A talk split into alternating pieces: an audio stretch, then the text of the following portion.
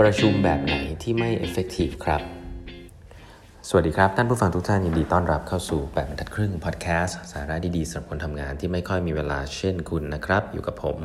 ต้องกวีวุฒิเจ้าของเพจ8บรรทัดครึ่งครับวันนี้เป็น EP ที่ 1365 แล้วนะครับ ที่เรามาพูดคุยกันนะครับ วันนี้นะครับผมจะเล่า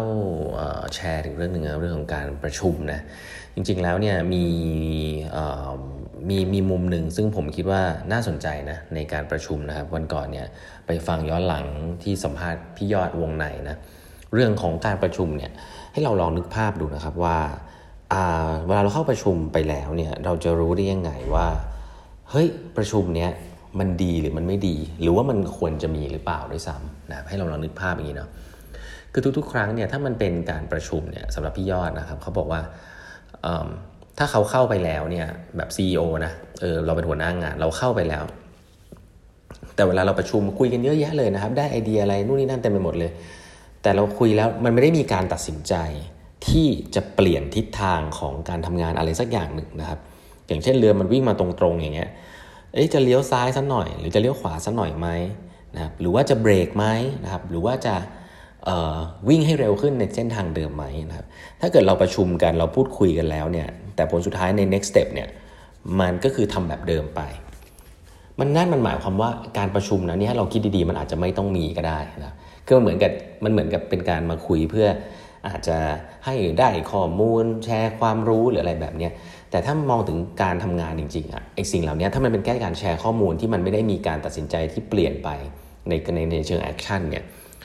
ข้อมูลเหล่านั้นอาจจะแชร์กันทางอีเมลได้ไหมนะครับ หรือว่าส่งมาเป็นแบบอื่นได้ไหมที่ไม่ต้องมาจัดประชุมให้ทุกคนมานั่งคุยกัน เพราะถ้าเกิดว่าเราใช้มันสมองของทุกคนคุยกันใน issue นี้แล้ว แล้วมันไม่ได้มีอะไรเปลี่ยนแปลงไปเลยเนี่ยหลาย ๆ ครั้งเนี่ยมันก็อาจจะหมายความว่าเออมันก็เสียเวลาทุก ๆ คนใช่ไหมครับ โดยเฉพาะเวลาของ CEO เพราะฉะนั้นเนี่ยอันนี้ก็จะเป็น indicator หนึ่งเนาะว่าคุณลองนำไปเช็คได้ว่า ไอ้ประชุมใหญ่ ๆ ขององค์กรคุณเนี่ยเวลาเอาเข้ามาเนี่ยถ้ามันเป็นพวกแนว reporting รับทราบ เอาเอาเอาผลตัวเลขมาดูพูดคุยกันนิด ๆ หน่อย ๆ นะครับ แล้วก็ทำแบบเดิมต่อไปดีแล้วอะไรแบบเนี้ยองค์กรขนาดใหญ่มีเยอะนะผมต้องบอกเลยนะครับหลาย ๆ ครั้งในองค์กรขนาดใหญ่มีเยอะเลยประชุม reporting ที่มันต้องให้คนเยอะ ๆ เข้า แล้วสุดท้ายก็ไม่ได้มีคอมเมนต์ไม่ได้มีอะไรที่มันจะเปลี่ยนทิศทางหรือว่าจะ จะบอกว่าให้เดินเร็วขึ้นหรือช้าลง เป็นแบบให้ทำแบบเดิมอะคือทุกคนเข้ามาแล้วก็ mindset แบบคือก็มาฟังมาฟังไอ้แบบเนี้ยผมรู้สึกว่าองค์กรใหญ่เป็นเยอะเพราะมี luxury ไง luxury ของการที่ให้คนมานั่งเข้าประชุมกันเยอะๆได้อะไรแบบเนี้ยแต่องค์กรที่เป็นองค์กรขนาดกลางหรือขนาดเล็กอันนี้สำคัญมากนะครับ เพราะว่าเวลาการทำงานของคนเนี่ยสำคัญ ถ้าเกิดว่าคุณให้เขาเข้ามาประชุมแล้ว มันหลาย ๆ ครั้งก็คือว่าเวลาทำงานของเขาที่โต๊ะเนี่ยน้อยลง สิ่งนั้นเนี่ยบางทีมันทำให้คนไม่ชอบนะ ก็คือว่าเฮ้ยเข้าประชุมแล้วมาฟังมาพูดแล้วมันไม่ได้มีอะไรเกิดขึ้น แล้วก็ได้รับงานเพิ่มเอากลับไปทำที่โต๊ะ แล้วก็ต้องมาทำตอนเย็นตอนดึกวันหยุดอะไรแบบเนี้ยองค์กรเยอะมากนะครับ ที่จัดประชุมแล้วก็คนเข้ามา ผมนี่เจอเยอะเยอะเลยนะครับ เคยทำงานกับ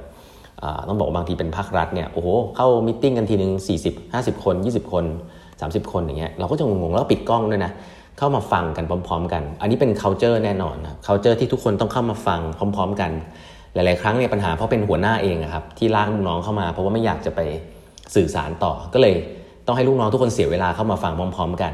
แล้วลูกน้องก็ไม่ต้องไปทำงานที่โต๊ะแต่หัวหน้าเนี่ยพอประชุมเสร็จปุ๊บก็ลอยตัวละ แต่ลูกน้องนี่ต้องเอางาน ต้องยังมีงานบานเลยกลับไปทำต้องไปทำตอนเย็นหรืออะไรเงี้ยสิ่งเหล่านี้นี่ผมพูดเพราะว่ามันเกิดขึ้นจริงๆนะครับองค์กรขนาดใหญ่เนี่ยเป็นอย่างนี้ แล้วก็ถ้าเป็นให้ดีอาจจะหัวหน้าเข้าคนเดียวไปรับข้อมูลมา แล้วก็มาแชร์ลูกน้องไหมอย่างนี้อาจจะทำให้ การทำงานมันเขาเรียกว่าอะไรใช้เวลาได้คุ้มค่าทีมมากขึ้นละกัน เพราะนั้น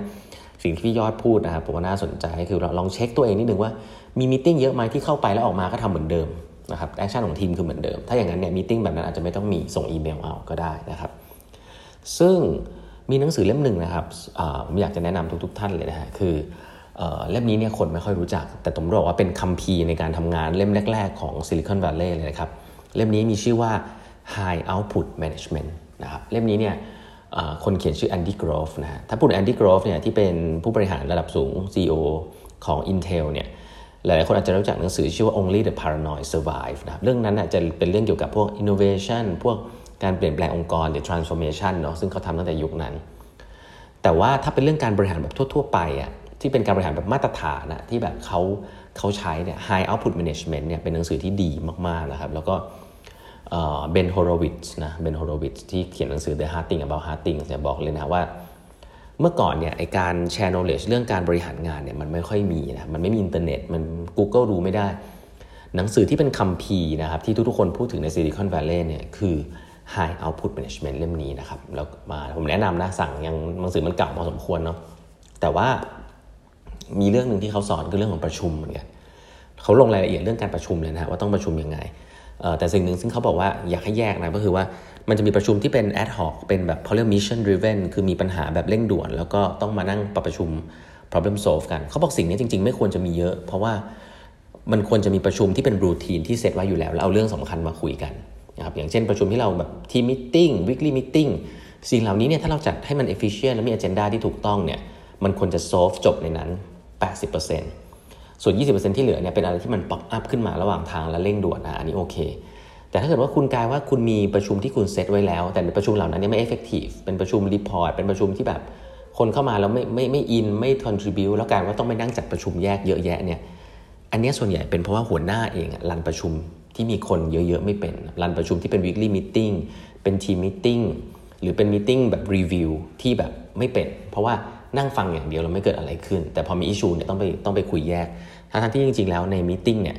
สามารถที่จะคุยได้เลยนะครับเพราะฉะนั้นเนี่ยมันมีวิธีการนะที่ว่าทำยังไงไม่ให้มันมีมิ팅ที่ไปรบกวนเวลาของคนตลอดเวลามิ팅เนี่ยมันเป็นการทำงานก็จริง แต่ว่ายิ่งเป็นหัวหน้าเนี่ยมิ팅เยอะไม่ได้ผิดนะครับแต่ว่าถ้าเราเอาลูกน้องมามีติ้งเยอะกับเราตลอดเวลาเนี่ยน้องๆก็จะต้องเอาเวลาทำงานไปทำตอนอื่น ซึ่งองค์กรใหญ่ๆหลายที่เนี่ยสร้างสร้างสิ่งนี้ให้กับพวก developer นะพวกซอฟต์แวร์เอนจิเนียร์ที่เขาต้องมานั่งโค้ดอะเขากับต้องมานั่งประชุมอะไรเต็มไปหมดเลยอะไรเงี้ย ก็มีเสียงบ่นเยอะนะครับสำหรับองค์กรใหญ่ ๆ ที่ทำให้ dev ไม่ได้ dev เขาใช้คำนี้แล้วกันนะครับก็ผมว่าเรื่องพวกนี้มันเกี่ยวกันหมดเนาะก็เลยวันนี้ก็เลยนำมาแชร์ว่าจริง ๆ แล้ว การจัด meeting ที่ effective เนี่ยย้อนกลับมาเช็คเลยนะครับว่าเอ๊ะเข้าไปแล้วเนี่ยออกมาทำเหมือนเดิมหรือเปล่า มี decision หรือเปล่า เปลี่ยนซ้ายเปลี่ยนขวาเปลี่ยนหน้าเปลี่ยนหลังหรือเปล่า ถ้าไม่มีเลยแล้วเป็น meeting แบบนั้นเรื่อยๆเนี่ยคำถามคือทำไมต้องมี meeting ด้วย meeting นี้ด้วยนะ เป็นการอัปเดตข้อมูลให้ตรงกันเฉยๆหรือเปล่า ถ้าเป็นแบบนั้นจริง ๆ มีวิธีง่ายกว่านั้นหรือไม่ เช่น ส่งอีเมลนะครับ แชร์ message กัน